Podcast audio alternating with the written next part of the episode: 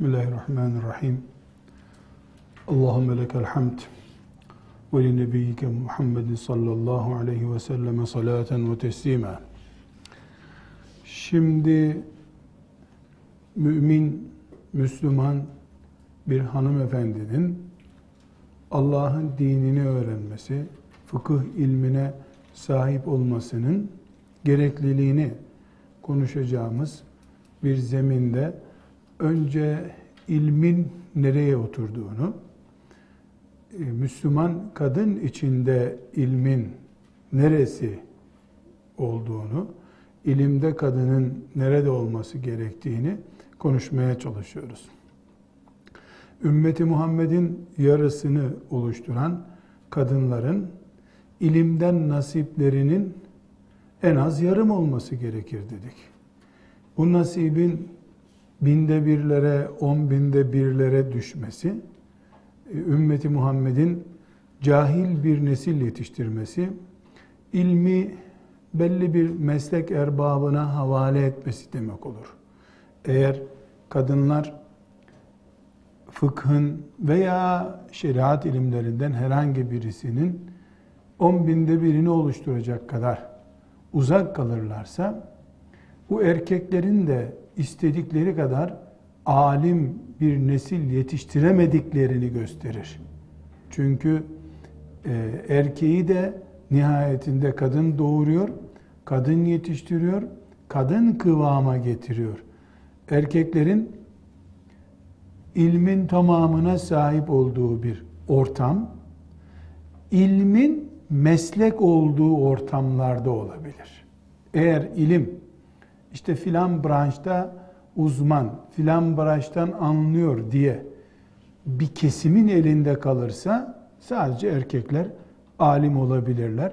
Eğer ilim ibadetse, Ümmeti Muhammed'in Allah'ın kitabı Kur'an'ı anlaması ve ilimle ilgili ayetler, hadisler etrafında oluşacak bir seferberliğin sonucu olacaksa, o zaman Ümmeti Muhammed'in %50'si erkek, %50'si kadın olduğu gibi ilim neslinin de en azından %50 olmasa bile o civarda bir rakamının kadınlardan oluşması lazım diyoruz. Bunu niye vurguluyoruz?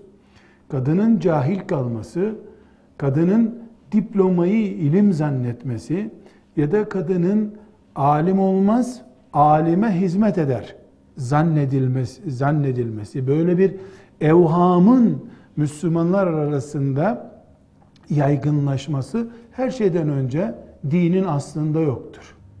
Sahabe kadınlarını gördük, zil zurna cahil kadınlar olarak yetişmediler. Kur'an ayetlerinden görüyoruz, Resulullah sallallahu aleyhi ve selleme gelip erkeklerin soramadıklarını sordular. Ne diyordu validemiz Ümmü Seleme radıyallahu anha? Ey insanlar diye çağırdı. Ben de insanım, gidip öğrenirim. Ey insanlara muhatabım ben. Ey müminler dediğinde Allah, herkes buna muhataptır.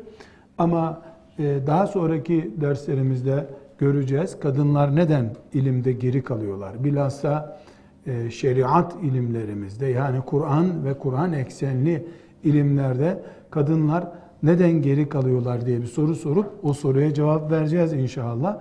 Göreceğiz ki bunun nedeni çok büyük oranda erkekler değildir. Kadınların kendileridir. Çok ince eleyip ince dokumak da kadınların mahareti. Hiç elemeden, hiç dokumadan oturmak da kadın mahareti olduğu için belli bir nesilden sonra, hicretin 9. asrından sonra, yani yaklaşık bir 400-500 seneden beri bilhassa İslam Arap kültürünün dışında işte Selçuklular, Türkler ve diğer kavimlerin elinde siyasi yönetime sahip olduktan sonra adeta kadınların alim olması değil, cahil olması bir hizmet telakki edildi. Yani ne kadar okuma bilmezse kadın o kadar iyi Müslüman olur diye özetlenebilecek. Böyle değil tabii, böyle bir slogan kimse söylemiyor. Filhakika kimse söylemiyor derken adil konuşmak istiyorum ama Anadolu'nun pek çok yöresinde ne okutuyorsun kızı? Namaz sureleri yeter diye büyüklerin, kendisi hafız olan ve işte belli oranda ilim bilen aile büyüklerinin bir kızın tefsir okumasını komik, hatta caiz olmayacak şekilde abartılı, Müslümanın ağzından çıkmayacak sözlerle insanlara tepki koyduklarını maalesef şahit olmuşuzdur. Hatta yani şu ayeti Kur'an'dan kadınların öğrenmesi mahsurlu, bu ayeti öğrenmesi işte zararsız bile denebilmiştir. Bu konuda uydurma hadis bile icat edilmiştir maalesef. Ama şunu ısrarla vurguluyoruz. Ümmeti Muhammed'in yarısı kadınlarsa Kur'an'ın yükünü de %50 kadınlar çekmelidirler. Hadi kadınların erkeklere göre meşakkati daha fazla bir hayat yaşadıkları için bu %50 olmasın, %40 olsun, %30 olsun. Hadi Ebu Hanife kadınlardan olmasın da filancadan olsun. Yani erkeklerden olsun ama Ebu Hanife'nin talebesi olacak düzeyde de hiç olmasın. Binlerce Müslüman kadın olsun. Vardı bunlar. Vardı. İmam Malik'in kızı böyleydi. Filancanın cariyesi, hanımı, kızı da bile değil. Esir alınmış bir yerden getirilmiş İslam toplumunda. Bağdat'ta şu kadar sene kaldıktan sonra cariye olduğu halde, hürriyeti olmayan esir bir kadın olduğu halde filanca ilimden icazet almış bakıyoruz. Kuru bir diploma da değil, icazet almış. Bir hatıramı nakletmek istiyorum ya da hatıra demek çok sağlıklı bir anlam değil. Bana ait bir tespiti anlatmak istiyorum. Bazı hanımefendiler ısrarla işte talebe olalım, işte biz de okumak istiyoruz filan gibi gelip müracaat ettiklerinde hanım kızlarımız bilhassa ilahiyat fakültelerinde okuyan kızlarımıza, belki onlar yani şu anda bu kayıttan beni de izleyip içten içe kendilerini kemiriyorlardır da belki. Ciddi misin ilim tahsilinde? Ciddiyim. Bir şeyler okudun mu? İmam Hatip Lisesi mezunu, ilahiyatta da okuyor. Çok güzel. O zaman Bismillah deyip başlayalım mı? Başlayalım hocam. Heyecanla işte hanımlar daha benzinli araba gibi hemen tepki gösteriyorlar. Hemen hareket ediyorlar. Çok güzel. Hemen başlayalım. Çıkar bakayım not defterini. Yaz bakalım. Ebu Hanife erkeklerden yetişti. Ebu Hanife Ümmü Hanife olsaydı, yani kadınlardan bir alim olsaydı da Ümmeti Muhammed'in en azından 1/4 onun içtihatlarına göre namaz kılıp oruç tutsaydı bugün Müslümanlık ne kazanırdı, ne kaybederdi? Soru. Bu sorunun etrafında bana bir makale yaz getir. Bunu pek çok hanım kızıma ödev olarak vermişimdir. Tamam hocamdan aylar geçer, haftalar geçer. Bir daha tesadüfen gördüğümde bizim makale ne oluyor dediğimde o unuttuğumu zannediyor. O unutmuş gitmiş aslında öyle bir makale. Şu ana kadar kabataslak söylüyorum, böyle notlarıma bakarak söylediğim bir şey değil. 50'ye yakın kızımıza bu görevi vermişimdir. Hiçbir makale bana henüz gelmedi. Bu bahsettiğim kızlarımdan 3 tanesi de İlahiyat Fakültesi'nde doktora yapıyorlar şu anda. Yani en az İlahiyat Fakültesi'nde okuyan bir kız, ilkokula yeni devam eden bir kıza söylemiyorum ben bunu. İlahiyat Fakültesi'nde okuyor ve deyim yerindeyse mangalda da kül bırakmıyor konuşurken. Hocam şöyle, hocam. Bir tanesi hiç unutmuyorum. Bana tesettürde niye aşırı kurallar kullandığımı sormak için geldi. Ben de Ebu Hanife'nin kurallarını konuşuyoruz kızım. Ben kural koyacak çapta değilim dediğimde Ebu Hanife'den laf açıldı filan ve ona bu görevi verdiğimde en az 3 ay sonra karşılaştık. Benim yazı ne oldu dedim. Unutmadın mı onu hocam dedi. Demek unutulmak için söylenmiş bir söz onun gözünde. Bu nereye götürüyor bizi hanımefendiler? Ebu Hanife erkeklerden yetişti. Allah'ın kaderi böyleydi. Amenna, saddakna. Zaten bir itirazımız olacağından değil. Ama kadınlar değil Ebu Hanife olmak. Ebu Hanife olmaz, Ümmü Hanife olur o zaman. Yani Ebu Hanife düzeyinde olmayı bırak, kendileri böyle bir şeyin olacağına inanmıyor hanımefendiler. Ama konuşurken erkekler şöyle yaptı, erkekler böyle yaptı diyorlar. Cep telefonuyla, bilgisayarın eğlence bölümüyle saatler harcayan erkek de olsa, kadın da olsa, hiçbir şekilde Ebu Hanife'nin giydiği ayakkabıyı bile boyayamaz. Ayakkabı boyacısı bile olamaz Ebu Hanife'de. Yani burada hanımları kınamak, erkekleri övmek gibi bir maksadım yok zaten. Ama bir hakikat var. Nedir o hakikat? Örnek veriyorum. Hadi sizden bir Ebu Hanife çıksaydı ne olurdu? Ümmetin nesi değişik olurdu? Mesela kadınlar daha aktif mi olurlardı? Kadınlara yönelik içtihatlarda daha gevşeme mi olurdu? Yoksa tam aksi mi olurdu? Yani Ebu Hanife mesela çok basit bir konu, basit değil de kolay anlaşılır bir örnek vereyim. Hanımların yüzünü de örttüğü şeye peçe deniyor. Peçe. Ebu Hanife'nin içtihadında rahmetullahi aleyh peçe farz değildir. Fitne ihtimali varsa, mesela çok genç bir hanımefendi fitneye sebep olacaksa ona peçe emri vardır. Diğer müçtehitlerimiz arasında işte Ahmet bin Hanbel'e göre de mesela peçe farzdır. Yani diğer dış kıyafet hükmündedir. Onlar da diyor, o da diyor ki yüzünü koruyamadıktan sonra Müslüman nesini zaten tesettürü nereden sağlayacak gibi bir mantıkla bakılıyor. Şimdi Ebu Hanife böyle bir içtihatta bulunduğu için Hanefi mezhebiyle amel eden diyarlarda, mesela bizim diyarlarımızda en takva hanım bile peçe kullanmıyor. Ona yakın yüzünü başka türlü örtüyor. Mesela bir hanımefendiden Ebu Hanife değil de Ümmü Hanife diye bir zat çıksaydı da bizim mezhebimizin imamı o olsaydı bir defa dinen sakıncalı mı bu? Hayır. Ayşe Ebu Hanifelerin de hocası. Sakıncalı olsaydı öyle olmazdı. Tam aksine Allah Teala onlardan bir şey öğreneceğiniz zaman diye başlayan ayeti var. Ve izâ seeltumuhunne meta'an fes'eluhunne min verâ'i hicab. Yani perdenin arkasından konuşun. Peygamberin hanımlarıyla öyle yüzü orta konuşmayın. Ya demek ki onlardan bir şey öğrenmek var. Yani kadınlardan biri, mümin hanımlardan birisi çıkıp Ebu Hanife'nin konumuna gelecek olsa, İmam Şafi'nin konumuna gelecek olsa hiçbir sakıncası yoktu bunun. Tıpış tıpış bütün Müslümanlar onun içtihadının önünde diz çökeceklerdi. Ayşe'nin önünde diz çöktükleri gibi, Binti Siri'nin önünde diz çöktükleri gibi. Yani bu yeni olmayacak ya da bu asırda ancak varsayım olarak konuşulacak bir şey değil. Oldu bu. Olması da mümkündür. Biiznillahü teala bu yüreğim binlercesinin kıyamet gelmeden önce çıkacağına da iman ediyor. Olacak bir şey bu. Hiçbir sakıncası yok. Sorumuz ne bizim? Böyle bir şey olsaydı, böyle bir Ümmü Hanife diye bir kadın çıksa ve on binlerce de müçtehit düzeyinde talebesi olup etrafında Serahsiler, İbni Abidinler vesaire ulema etrafında kitaplar yazsaydı. Hep de mesela Kâle Ebu Hanifete diye başlar.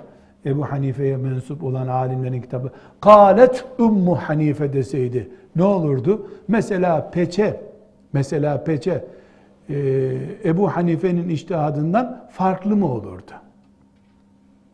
Mesela o kadın hakları diye bir felsefeye mi takılırdı? Yoksa kadınlar peçe yetmez üstüne bir de bir çarşaf daha giysinler mi derdi mesela? Hiçbir şey değişmezdi. Niye? Ebu Hanife'yi hangi çizgide tutuyorsa şeriat, Ümmü Hanife denen kimse onu da o çizgide tutacak zaten. Ebu Hanife kendi kafasından bir şey uydurdu da Müslümanlar da futbol takımı tutar gibi Ebu Hanife'nin takımını tutmadılar ki. Ümmü Hanife gelse o da Allah'ın şeriatına, Kur'an'a ve Peygamber Aleyhisselam'ın sünnetine göre amel edecek. Yine bir şey değişmeyecekti. Ama ne olacaktı? Kadın neslinden alimler daha fazla olacaktı. Ona imreneceklerdi. Çünkü ben burada Aişe'yi örnek verdikçe radıyallahu anha peygamber karısı. Peygamber Aleyhisselam'ın 10 tane daha karısı vardı ondan başka. 10 tane daha hanımı vardı Aleyhisselatü Vesselam Efendimiz'in. Hadi Hatice validemiz zor günlerde vefat etti. Onun dışında 8-9 tane daha hanımı vardı. Onlardan niye öyle bir fetvalar gelmedi? Niye Hafsa radıyallahu anha, o da aynı peygamber evinin hanımı, gelini olduğu halde niye ondan öyle yığın gelmedi? Demek ki bu bir himmet meselesi, kapasite meselesi, belli bir oranda da ve esasen de Allahu Teala'nın seçme meselesi tabii.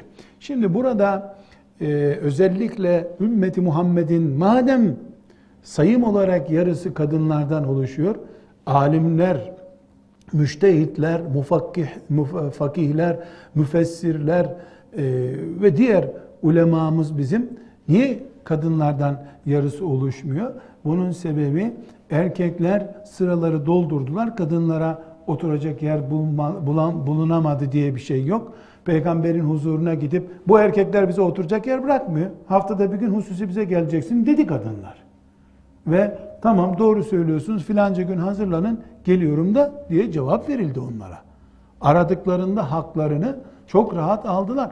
Peygamber Aleyhisselam'ın huzuruna çıkıp git be kadın dendiğine gitmiyorum Allah hakkımı versin dedi kadınlar.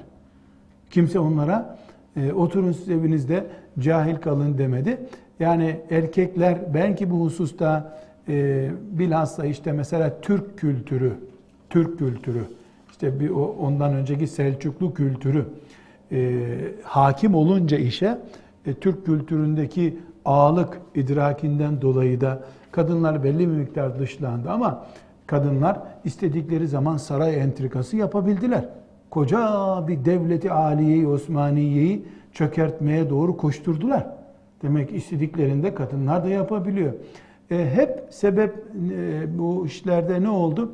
Şimdi 4. Murat'ın annesi öyle yaptı. Bütün kadınlar yapmadı deyip bir kenara çekiliyor. İşte benim kızım yapamaz. Başkasının kızı yapsın. Ben yapamam. Çeyiz hazırlıyorum. Başka bir abla muhakkak yapar. Hep başkasına atma. Hep başkasından bekleme gevşekliğinden dolayı kadınlar da kaybetti, erkekler de kaybetti. Ümmeti Muhammed olarak da ilim okyanusu bir ümmet olduğumuz halde cahil nesiller olarak yetiştik. Burada çözüm nasıl olacak? Allah'ın izniyle bir hanımefendi, 5 hanım kız, 20 tane hanım kız çıkacak. Rabbim ben oturmamaya yeminliyim. Senin şeriatını ümmetin bütün kadınlarına ulaştırıncaya kadar ben oturmayacağım, uyumayacağım diye ahd edip, Allah'a söz verip, bunun için sabahlara kadar çalışıp, akşamlara kadar gayret edip, yorulduğu zaman Allah veriyor, istediğine veriyor. Gayret edene veriyor. Biiznillahü teala bu da olacak diye umut varız. Şimdi hanımefendiler, fıkıh öğrenen kadın ne olur? Fıkıh öğrenen kadın kimdir sorusuna hep yandan, bucaktan işaretlerle temas ettik. Esasen fıkhın veya ilmin ya da Kur'an'ın, hadisi şeriflerin kadını erkeği olmaz ya. Bu ne kadını, ne demek kadın, ne demek erkek? Mümin misin? Müminsin. Tamam. Sen de Allah'ın şeriatına muhatapsın. Namazda kadın erkek ayrımı olmuyor.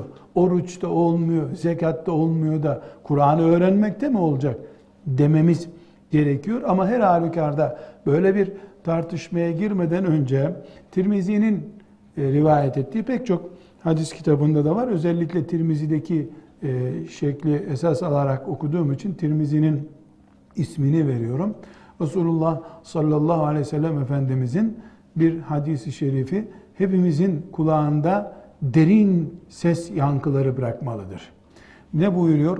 Nazarallahu imra'en semi'a meqaleti feva'aha ve hafizaha ve bellegaha ferubbe hamili fıkhin ila men huve efkahu minhu. Resulullah sallallahu aleyhi ve sellem buyurmuş. Ne buyurmuş? Allah benim sözümü dinleyip, onu iyice anladıktan sonra ezberleyip başkasına öğretenin yüzünü güldürsün. Yüzü gülmesi ne demek bir insanın? Huzurlu bir hayat yaşaması, onurlu olması ve Allah'ın cennetine kavuşması demek.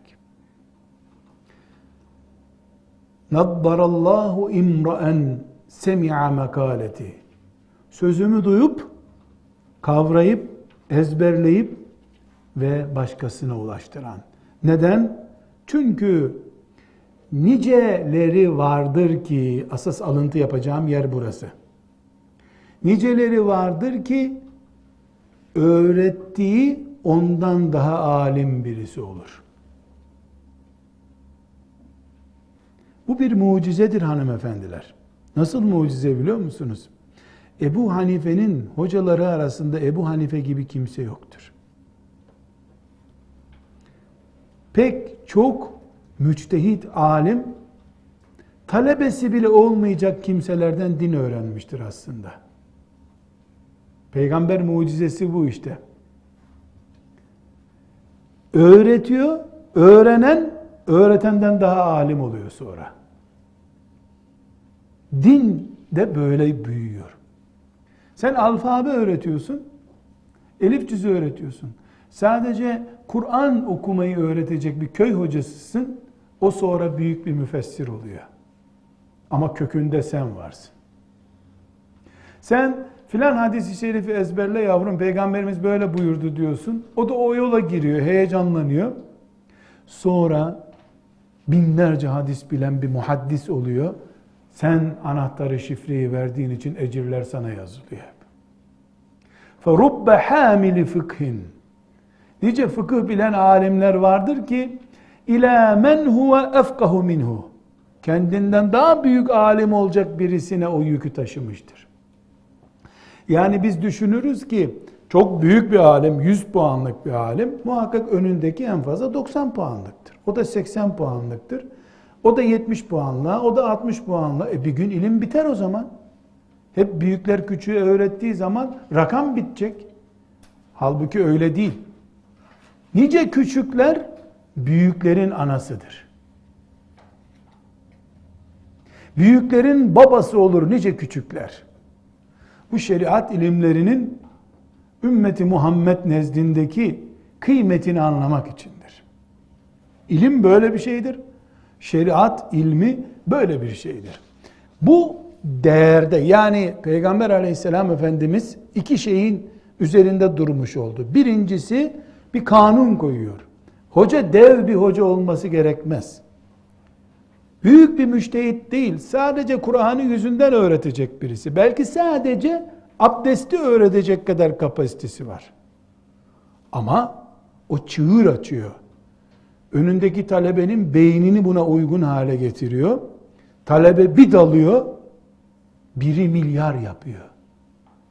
Bir hayrın kapısı olan, bir hayra sebep olan da o hayırdan oluşan bütün sevapları aldığı için kendisi Kur'an-ı Kerim'i ancak okuyabilen birisi yüzlerce cilt tefsir yazmış mesela bir Taberi'nin Kur'an hocası olduğu için kıyamete kadar milyonlarca defa devredilip okunacak bir koca Taberi tefsirinin müellifi de sevap kazanacak. Ona ilk defa Kur'an öğreten mektepteki caminin kenarındaki bir ihtiyar hacı amca da sanki 50 cilt tefsir yazmış gibi o da sevap kazanacak. Kıyamete kadar hem de. Bu müjdeyi Efendimiz veriyor. Bir de herkesin peşinden koşması gereken müthiş bir müjde veriyor. Kim dinde bir şey öğrenmeye vesile olur, güzel öğrenir ve öğretirse Allah yüzünü güldürsün diyor. Bir insanın yüzünün gülmesi demek, dünyada onurlu, ahirette de cennetlik olması demektir. Bu kanun erkek için de geçerli, kadın için de geçerli. Nitekim pek çok alimin, daha önceki derslerimizde konuştuk, kadınların önünde diz çöktüklerini aslında o kadının önünde diz çöken alimin öbürünün ismini silecek kadar büyük bir alim olduğunu daha sonra ama ana, baba, kucak, beşik halinde olduğu için kadın veya erkek her kimse sen ne kadar büyürsen büyü. Sevaplar ona yazılıyor. Onun için derler ki iki insan kıskanmaz. Gerisi hep kıskanır. Haset iki insanda olmaz. Bir baba çocuğuna karşı haset etmez. Neden? Çocuk ne kadar büyür, ne kadar şöhretli olursa olsun filancanın oğlu olduğu için ne annesi ne babası çocuğunu kıskanmaz. Bir sapık değilse tabii. Yani deli olur, sapık olur, psikiyatrik hasta olur ayrı bir konu. Çünkü doğurduğu büyüdükçe doğuran ün yapar. Filancanın annesi denir. Filancanın babası denir. İkinci olarak da hiçbir zaman hoca, öğretmen kıskanmaz talebesini. Neden? Nereye ulaşırsa, müştehit olmuş, ne olursa olsun, kim yetiştirdi bunu? Kur'an'ı filancadan öğrenmiş, hep önünde diz çökecek. Öğretmen ve anne baba kıskanmaz. Kıskanmaya ihtiyacı yoktur. Çünkü bütün gelirler onun haznesine akıyor zaten. Kazanan oluyor. Şimdi bu sebeple diyoruz ki, her bir Müslüman bildiği 3 satırın alimidir aslında. Kendisi belki içtihat seviyesine çıkamaz, şartları onu oluşturmaz, hastalanır olmaz, ebeveyninin hizmetinde olur olmaz, zekası almaz, kapasitesi yetmez ama birisinin ilme dalmasına sebep olur, her şeyi yapmış olur Allah katında. Oturduğu yerden kazanır. O oturup evinde kahvesini içiyor, çayını içip ihtiyar muhabbetleri yapıyordur. İlme girmesine sebep olduğu, ilk elif cüzü öğrettiği, yazmayı çizmeyi öğrettiği, kitap sevgisini öğrettiği talebeleri deryalar olmuştur. O deryalar onun haznesine akıyordur. Bu şu hadis-i şeriften, Tirmizi'nin rivayet ettiği hadis-i şeriften, "Naddarallahu imraen semi'a mekaleti" hadisinden hepimizin alacağı nasiptir. Kadın yok, erkeği yok bunun dedik. Çünkü hangi erkek demiyor Efendimiz? Kişi diyor. Kişi. Her kişi için geçerli bu. İşte bunun için 8 sene Resulullah sallallahu aleyhi ve sellemin hanımı olarak onunla bir odada kalan Ayşe anamızın o odada gelin olmasından daha değerli bize aktardığı din olmuştur. Kesinlikle Ebu Hanife gibi İmam Şafi'nin, Malik'in, Ahmet bin Hanbel'in, Süfyan-ı Sevri'nin, Şa'bi'nin, pek çok alimin bildiği Kur'an, hadis, fıkıh kapasitesi Ayşe'nin belki 10 katıdır. 10 katıdır. En az 10 katıdır. Ebu Hanife 10 katı. Çünkü Ayşe radıyallahu anha hadislerin tamamını bilmiyordu. Nitekim bazı sahabiler bu konuda şöyle buyurmuştu diyorlar, peki diyordu. Her olaya vakıf değil çünkü. Genç yaşta, daha 17 yaşındayken Peygamber Aleyhisselam Efendimiz'i kaybetti. Çok şeyi bilmiyordu. Ama bildikleri Ebu Hanife'nin de kıyamete kadar gelecek bütün müştehitlerin de şifresi durumunda.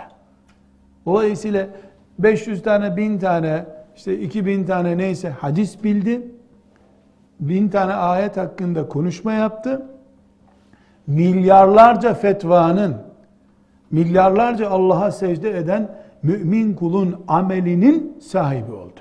Ne onlardan sevap eksildi, ne de ondan sevap eksildi. İlim böyle bir şey, alim bu. Yalnız hanımefendiler. Burada Ebu Hanife'nin 1 numaralı talebesi olan Ebu Yusuf, Kadı Ebu Yusuf denir ona. Ebu Hanife'den sonra uzun yıllar yaşadı ve Abbasi devletinde Kadıl Kudat ya da şimdiki sadece isim benzerliği anlaşılsın diye Yargıtay Başkanlığı gibi bir görev diyelim. Öyle bir göreve geldi. Hanefi fıkhının belli bir bölümünde çok önemli etkisi var. Rahmetullahi aleyh. Zaten Ebu Hanife çok uzun zaman, yani bir 50 yıl, 60 yıl insanlara ders okutmaya fırsat bulamadı. Ama 2 talebesi İmam Muhammed ve İmam Ebu Yusuf rahmetullahi aleyhime, özellikle bu 2 talebesi İmam Muhammed ve Ebu Yusuf, bunlar Ebu Hanife'nin ilmini cihana yaydılar. İmam Muhammed kitabi bilgilerde çok, yani Ebu Hanife'nin görüşlerini kitaba aktardı. İşte daha hicretin 2. senesinde mesela Es-Siyerul Kebir isimli kitabını yazdı. Es-Siyerul Kebir, uluslararası hukuk demektir. Yani o anlamda yazılmış bir kitap. 1200 sene önce uluslar diye bir kavram yokken uluslararası hukuk kitabı yazmış. Hanefi fıkhında da özellikle Ebu Hanife'nin ekolü fıkıh fetva sisteminde zahirur rivaye denir. Zahirur rivaye, İmam Muhammed'in Ebu Hanife'ye mal ettiği görüşler demek. Çünkü kitaplar yazmış. O kitaplar ki yani 1200 sene önce dünyada kitap yazmak neydi, nasıl yazılıyordu düşünün. Bir hoca bir talebe yetiştirmiş. Biraz önceki örneğimize de oturuyor bu. Yani Ebu Hanife kendisi talebe yetiştirdi sadece. Kitap, Ebu Hanife'ye mal edilen kitaplarla hakkında ciddi bir bilgimiz yoktur. Yani doğru dürüst 4-5 tane risale yazdığı söyleniyor. Onların da toplamı bir 500 sayfa değil zaten. Yani Ebu Hanife ders veren hoca durumundaydı. Siyasi alanda Ebu Yusuf dünyaya ilmini yaydı. Hanefi mezhebi resmileşti. Abbasilerin resmi mezhebi oldu. Selçuklular onlardan aldılar. Onlardan Osmanlılar aldılar. Osmanlılar da gittikleri her yere Hanefi mezhebini götürdüler. Böylece Ebu Hanife, Ebu Yusuf sayesinde, talebesi Ebu Yusuf sayesinde bütün İslam toprağında secde edilen her yerde adı bilinen bir müçtehit oldu. Kaynak olarak da talebesi İmam Muhammed'in kitapları kullanıldı. Allah hepsine rahmet eylesin. Ne demişti hadis-i şerif? Nice az bilen, çok bilenin kaynağı olur demişti. Nitekim Ebu Hanife, eğer Allah tabii başka sebepler halk ederdi ama Muhammed, İmam Muhammed olmasa, Ebu Yusuf olmasa, Hasan Züfer gibi talebeleri olmasa Ebu Hanife Bağdat'ta ölüp gitmişti. Allah başka sebep yaratır mıydı, yaratmaz mıydı ama şu anda bildiğimiz nedir? Geldiğimiz neticede talebeleri Ebu Hanife'yi bugünkü hale getirdiler. Hiçbir öğretme boşuna değil, hiçbir öğrenci aslında küçük değil, hiçbir hoca büyüğün hocası olmaya eksikliği olan bir aday değildir. Ebu Yusuf'tan nakil yapacağız da insan onların ismini anınca hani şu o derin okyanuslarda bir kulaç atmadan olmuyor. Şimdi ilmin önemini, alim olmanın, fakih olmanın önemini konuşurken Ebu Yusuf'tan bir nakil yapmak istiyorum. Çok hepimiz için çok ciddi bir öğüt veriyor. Diyor ki ilim öyle bir şeydir ki sen ona tamamen kendini vermedikçe o sana biraz bile vermez. Sen ona neyin varsa verirsin, o sana birazcık verir, diyor Ebu Yusuf. Bu ne demek? Yani bakkala gidersin, 5 lira verirsin, 5 liralık şeker verir sana, un verir. 10 lira verirsen 10 liralık verir. Ne kadar veriyorsan karşılığını alırsın. Bakkalda ticaret böyle. Manifaturacıda, konfeksiyoncu da böyle. 20 lira verirsen 20 liralık kumaştan alırsın. 40 lira verirsen 40 lira. İlim böyle değildir diyor. Kim? Koca Ebu Yusuf. İlim öyle bir şeydir ki diyor, sende ne varsa ister onu. Sonra da sana bir dilim verir. İstersen. Çünkü ilim kimseye muhtaç değil. Herkes ilme muhtaç. Piyasası yüksek. Ne kadar güzel derlemiş, toparlamış.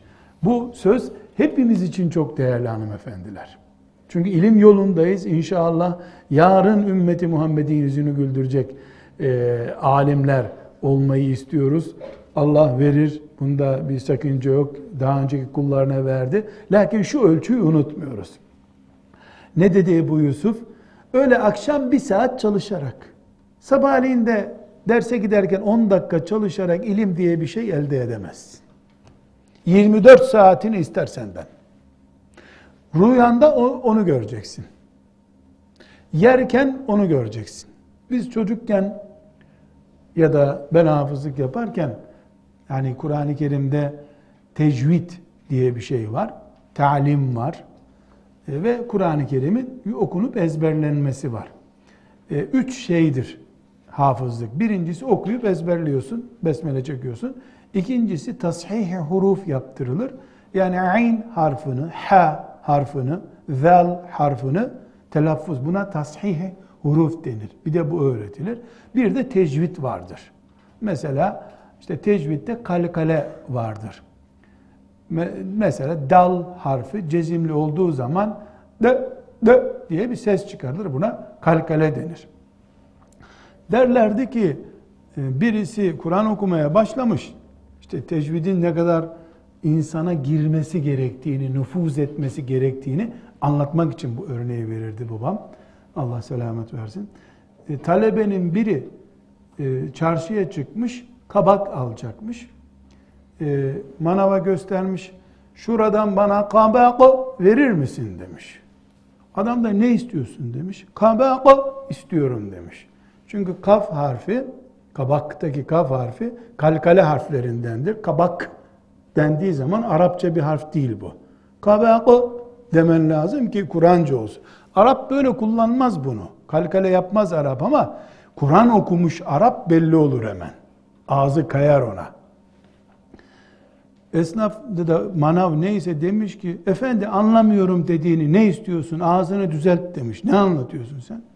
Senin bir okka kabakı için tecvidimi bozamam demiş.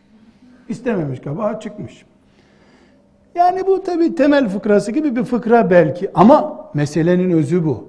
Sen ilme kendini olduğu gibi vereceksin. Kabakı isterken bile kabakı isteyeceksin ki kalkaleyi anlamış olasın. Arkadaşının ismi Abdullah ise Abdullah diye çağırıyorsan sen Kur'an henüz nüfuz etmemiş. Henüz tecvid ilmini almamışın demektir. Abdullah diyeceksin ki ağız Kur'an terbiyesi görmüş olduğu anlaşılır. Her branşında ilmin. Yani ara sıra hesap makinesiyle 2-3 hesap yapmak, bilgisayarla 2-3 hesap çözmek, matematik dehası olmayı gerektirmiyor. Adımlarını bile santimetrik atıp bu adım öbür adımdan 2 milim küçük oldu diye anladığın zaman sen matematiğe doğru kayarsın. Abdülbaki hocam onların Sivas'taki bir esnafından bir örnek vermişti. Belki o da size anlatır. Çok hoşuma gitmiş. Bu olayı örneklendiren bir şey. Onların orada bir ayakkabı tamircisi varmış. 30-40 sene önce ayakkabı tamirciliği vardı. Çocuk ihtiyar. Zaten çocuklar lastik giyiyorlardı. Büyükler de ayakkabılarını her sene tamir ettirir. 10-15 sene giyerlerdi herhalde onu. Ayakkabı tamircisi varmış. Okul tatilleri olunca da insanlar işte Sivas'ın bir küçük kasabasında çocukları boş gezmesin diye esnafa verirlermiş çocuklarını 3 ay çalışsın diye. Bu ayakkabı tamirciliği de iyi bir meslek. Kavafiye deniyor o zaman. Götürüp millet çocuklarını verilmiş. Küçücük bir dükkan, baraka gibi bir şey. 50 tane çırak olurmuş orada. Her gelen çocuğa sen de gel, sen de gel. Dükkanın içine giremezmiş çocuklar. Yani kalabalık. Ayakkabıdan çok çocuk var orada. Hepsi çırak olacak. Bir hafta onları orada tutarmış adam. Öbür hafta geldiklerinde sırayla bunları üniversite imtihanı gibi imtihan edermiş. Oğlum ne rüya gördün anlat bakayım dermiş. Kimisi işte ormanda gördüm, şehirde gördüm kendimi bir şeyler falan derken bir tanesi de ayakkabı tamir ediyordum rüyamda demiş. Sen kal seni usta yapacağım dermiş. Rüyasında ayakkabı tamir eden bu işe yarayacak dermiş. Şimdi Abdülbaki hocamın köyüne ait bu bana ait değil ama %100 realite bu. Rüyasını göremediğin şeyin hakikatini tutamazsın. Bir şeyin rüyasını göreceksin. Kitapla yatıp kalkacaksın. Yastığını kitaptan yapacaksın. Bir annenin çocuğunu sevip öptüğü gibi, okşadığı gibi kitap öpmeyen okuyamaz kitabı. Kitabı çocuğun gibi göreceksin. Sevgilin gibi göreceksin. O zaman ilim sana doğru gelir. Yani Ebu Yusuf rahmetullahi aleyhin sözünden yola çıkarak bunları söylüyor. İlme tamamını vereceksin. Vakit buldukça okursan miligram ilim vermez sana kendinden. İlim cimridir. Milyar verirsin 1 gram karşılığında verir. Tıpkı dağlar gibi. Koca dağı kaldırıyorsun. 100 binlerce kamyon toprak hafriyat atıyorsun, altından 30-40 kilo altın çıkıyor. Böyle kaldırınca küreyi çamur çıkar, altın çıkmaz. Her kaldırdığın küreğin altından bir avuç altın çıksa ona altın demez. لَوْ كَانَ الذَّهَبُ سَهْلَ الْمَنَالِ مَا كَانَ زَهَبًا demiş Araplar. Öyle altın kolay ulaşılsa adı altın olmazdı onun. Kolay ulaşılmadığı için altın deniyor. Çamur kuyumcuda satılıyor mu? Zaten ayağını bastığın her yer çamur. Bu sebeple ilimle ilgili bu naddarallahu imra'en semi'a mekaleti buyurdu ya Efendimiz. Bu hanımefendiler öyle akşamları oturup 5 dakika vakit ayırarak ulaşılacak bir şey değil, ömür ayırarak ulaşılacak bir şeydir. Buna ömür ayıracaksın. Müthiş bir ömür ayıracaksın. Allah da bereket verecek. Seni belki bütün insanlığın bereketinden istifade ettiği bir alim yapmayacak, öyle bir alemin hocası. Ya da öyle bir alemin hocasının hocası yapacak, gene kazanacaksın. Çünkü gaye zaten cenneti kazanmak, Allah'ın rızasını kazanmak, yarın alimlerle, salihlerle, şehitlerle haşrolmak değil mi? Mesele yok. Erkeği için de, kadını için de geçerli bu. Bir kural daha ilmin derinliklerine girmeden önce, hanımefendiler, şunu not defterinizin üst köşesine yazın. Alim başka, vaiz başkadır. Alim başka, müfekkir başkadır. Alim başka, yazar başkadır. Alim başka, kâri başkadır. Çok güzel Kur'an okuyor olabilir, zil zurna cahildir. İlim başka bir şey. İlim, Kur'an okumak değil, Allah'ı anlamaktır. Yazarlık da kolay. Yazar olmak da alim olmayı gerektirmiyor. Çok güzel konuşmalar yapar. Konuşunca ağlatan, ürkürten, güldüren olmak alim olmayı gerektirmiyor. İlim, Allah'ı anlamak, peygamberi anlamak ve anlatma yeteneğine muktedir olmaktır. Çok güzel konuşmak, çok güzel vaaz etmek, çok güzel Kur'an okumak, çok güzel kitaplar yazmak ilim denen şey değildir. Bu birinci not. Sayfanın öbür tarafına bir not daha yazıyoruz. Bunlar hani ilim yoluna girdik ya inşallah. Girdiğimiz bu yolda çantamızda bulunacak malzemeler bunlar. Hanım kızlarım, Yahudiler de din sahibi, Hristiyanlar da din sahibi, Müslümanlar da din sahibidirler. Ve Yahudiler ilimleri olan ama amelleri olmayan dinin sahibidirler. Hristiyanlarsa bir şeyler yapıyorlar, amelleri var, ilimleri yok. Müslüman ise ilmi de olan, ameli de olan insandır. Ameli kaybedersen Yahudi'ye benzersin. İlmi kaybedersen Hristiyan'a benzersin. İkisi de gayril mağdubi aleyhim veleddallindir. Ümmeti Muhammed kimdir? Amel için ilim sahibi olandır. Şöhret için, titir kazanmak için ilim sahibi olmaz bu ümmetten kimse. Böyle bir ilme bizde ilim denmez zaten. Bunun için Peygamber Efendimiz sallallahu aleyhi ve sellemin bir hadisi şerifini Müslim'den naklediyorum. Bu hadisi şerif hepimiz için çok önemli. İlim yolunda çok önemli. Buyuruyor ki, kıyamet olduğunda insanların ilk hesabı görülecek olan 3 kişi şu kimsedir diyor. İlk hesabı görülecek olan 3 kişi. Yani cehenneme veya cennete gitmek için Allah'ın huzurunda mahkeme edilecek 3 kişi.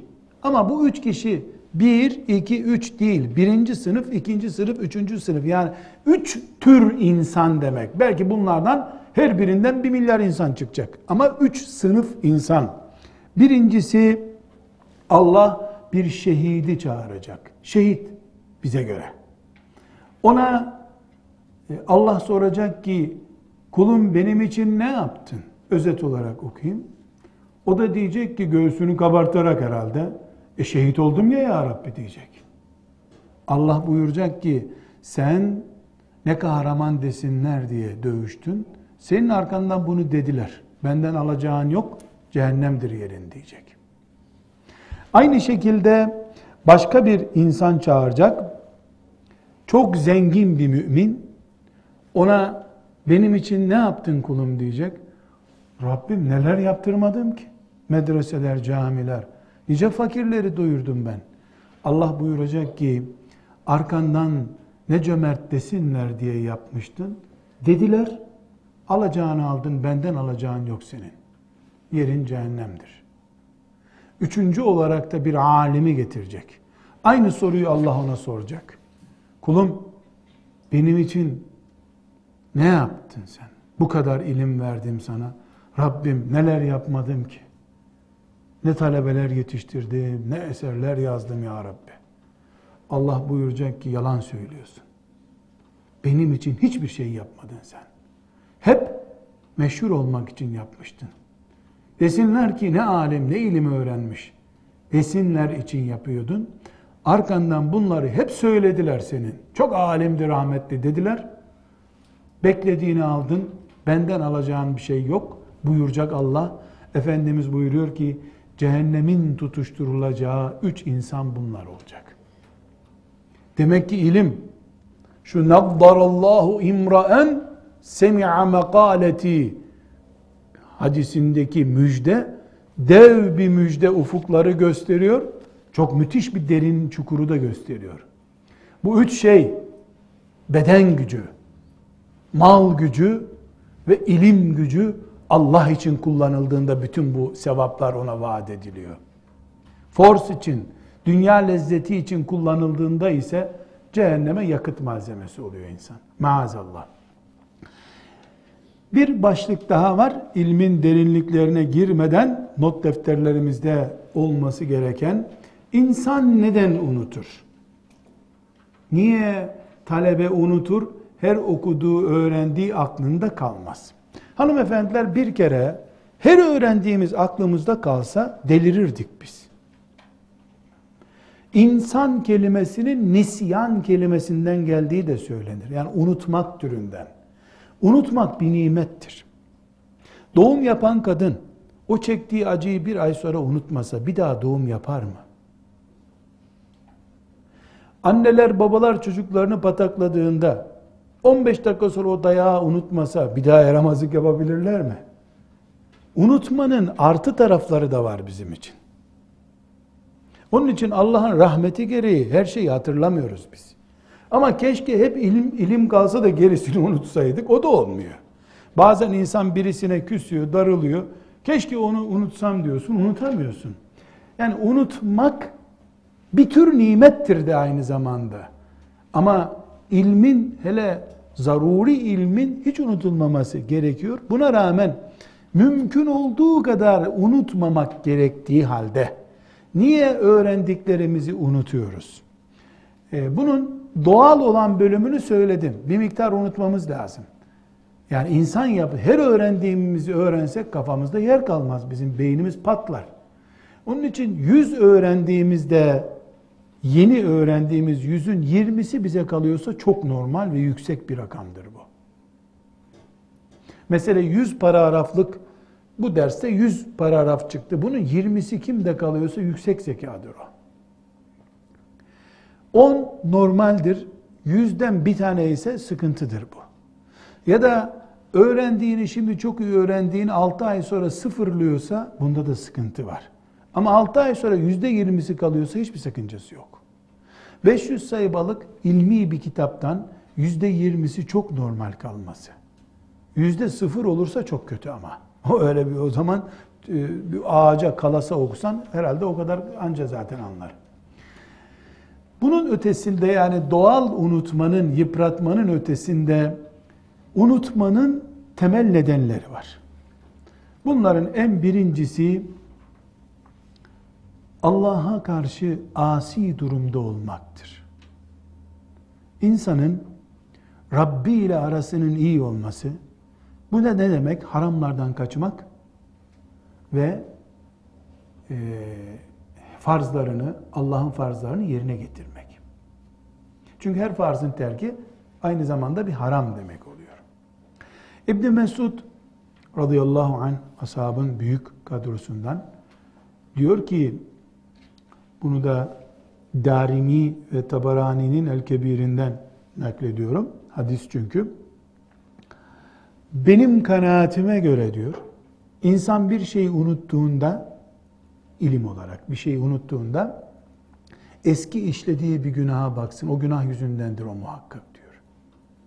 Çünkü günah mikrop gibi kalpte bekliyor. Virüs adeta bizim deyimimizde. O orada bekliyor. Nasıl insanın bünyesi zayıflayınca hafif bir rüzgarda üşütüyor, hasta oluyor. Mikrop da kalpte bekliyor eski tövbe edilmemiş günahlar. Sonra kul bir şey öğreniyor, tam onu beynine sokuyor, amel edecek, unutuyor onu. O mikroponu öldürüyor çünkü orada.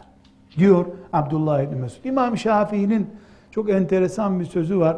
Yani bunu niye demiş anlamıyorum da ama mecbur şiir şeklinde de söylüyor.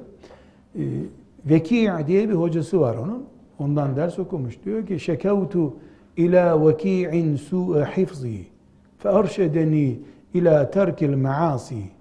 Kâle bi ennel ilme nurullahi bi ennel ilme nurun ve nurullahi la yuhtâ lil asi. Hocam Veki'ye çok unutuyorum, iyi ezberleyemiyorum diye şikayette bulundum diyor İmam Şafii. Artık herhalde bir defa tam sonuna kadar dinlemeyince ezberleyemiyordu, onu şikayet ediyor herhalde. Neyi şikayet etti anlayamıyorum ama. Çok ezberleyemiyorum diye şikayet ettim diyor. Muvatta'ı 7 günde ezberlemiş. İçinde 2000'den fazla hadis bulunan bir kitap. De çok kötüymüş zekası ama. O da demiş ki ona فَاَرْشَدَن۪ي اِلَى تَرْكِ الْمَعَاسِ. Ben şikayet edince hocam ezber yapamıyorum diye günahları bırak yavrum demiş. Çünkü ilim nurdur. Allah'ın nuru da günahkara verilmez demiş. Yani bu herhalde İmam Şafii bizim gibi kapkara kalbi olanlara anlasınlar diye tevazuen söylediği bir şeydir. Doğduğunda 7 yaşında hafız olmuş. Bunun neresinde hafıza zafiyeti varmış anlayamadık. Ama her halükarda şeriat ilimlerinden unutkanlığın temel yapılarında, %100 bu değil. Ama temel nedenlerinden biri kalpteki günah mikroplarıdır. İkincisi de çok yemektir. Bilhassa unlu, tatlı ve ağır yağlı yiyecekler unutma nedenlerinden. Tıp bütün gayretleriyle insanlığı bu yiyecek çeşitlerinden uzatmaya çalıştıkça her sokağa 2 pastane açılıyor. Her pastane unutturma merkezi demektir. Daha sonra konuşacağız inşallah kadınlar neden ilimde geri kalıyorlar. Çok pasta yaptıkları için diyeceğim. Bakalım gülecek misiniz? Çünkü unlu maddeler, yağlı maddeler, proteini yüksek maddeler, nişastalı maddeler, bunlar unutma malzemeleri, unutmaya teşvik ederler. Ve bir üçüncü neden de, tabii bu yemek dedik bıraktık, biz bunun ayrıntılarına girmiyoruz. Çünkü bunlar hep uyku getiren şeyler. Uyumasan bile seni ayakta uyur yapan şeyler bunlar. Yoksa sadece oturup börek yemek insanı unutkan yapmıyor. Ama yediğin börek uykuya davet ediyor. Uyumasan bile gözünün kapaklarını zor açar hale getiriyor seni. Yine uyku sersemliğiyle gün geçiriyorsun. Anlamıyorsun, anlasan sonra unutuyorsun. Üçüncüsü de uyku düzensizliğidir. Yatsıdan sonra uzun vakit geç kalmak, sabahtan sonra yatmak. İnsanoğlunun, bu konuya tekrar değineceğiz, en bereketli saati seher vaktidir. Seher de bildiğimiz sahur vaktinden itibaren sabah 7-8'e kadar olan vakittir. Kuşların, bülbüllerin de Allah'ı zikrettikleri, yeryüzüne ticari ve ilmi bereketin dağıtıldığı saattir, seher saatleri. Bu saatlerde uyumamak için de yatsıdan sonra yatmak gerekiyor. Ama dikkat edin, talebe yatsıdan sonra çalıştır onu, 100 kitap okusun, sabahleyin bir satır okutturma. Neden? Şeytan da her şeyi zıttından götürmek üzere. Çalış, 10 saat çalış, yatsıdan sonra çalış ama. Sabahleyin 10 dakika çalış, bu imtihanı olacak. Yok, ona takat yok. Ve özellikle ilmin dışındaki şeylerle uğraşmak da unutma nedenleridir. İlim hayranı. İmam Buhari'nin bu asırdaki versiyonu olacak ama dantelden vakti yok. Alışveriş merkezlerinin adreslerini değil, satılan malzemelerin seri numaralarını bile biliyor. Bu kadar bu ilim zorluğu bir de o kadar dünyevi baskı altında elbette çiçek açmaz. Bunu anlamak gerekiyor. Kadınlar neden peki öğrenemediler bu asırda ve bundan önceki asırlarda? Yani kadınların ilimdeki doğal engelleri nelerdir? Önümüzdeki derste de bunu konuşacağız inşallah. Velhamdülillahi Rabbil Alemin.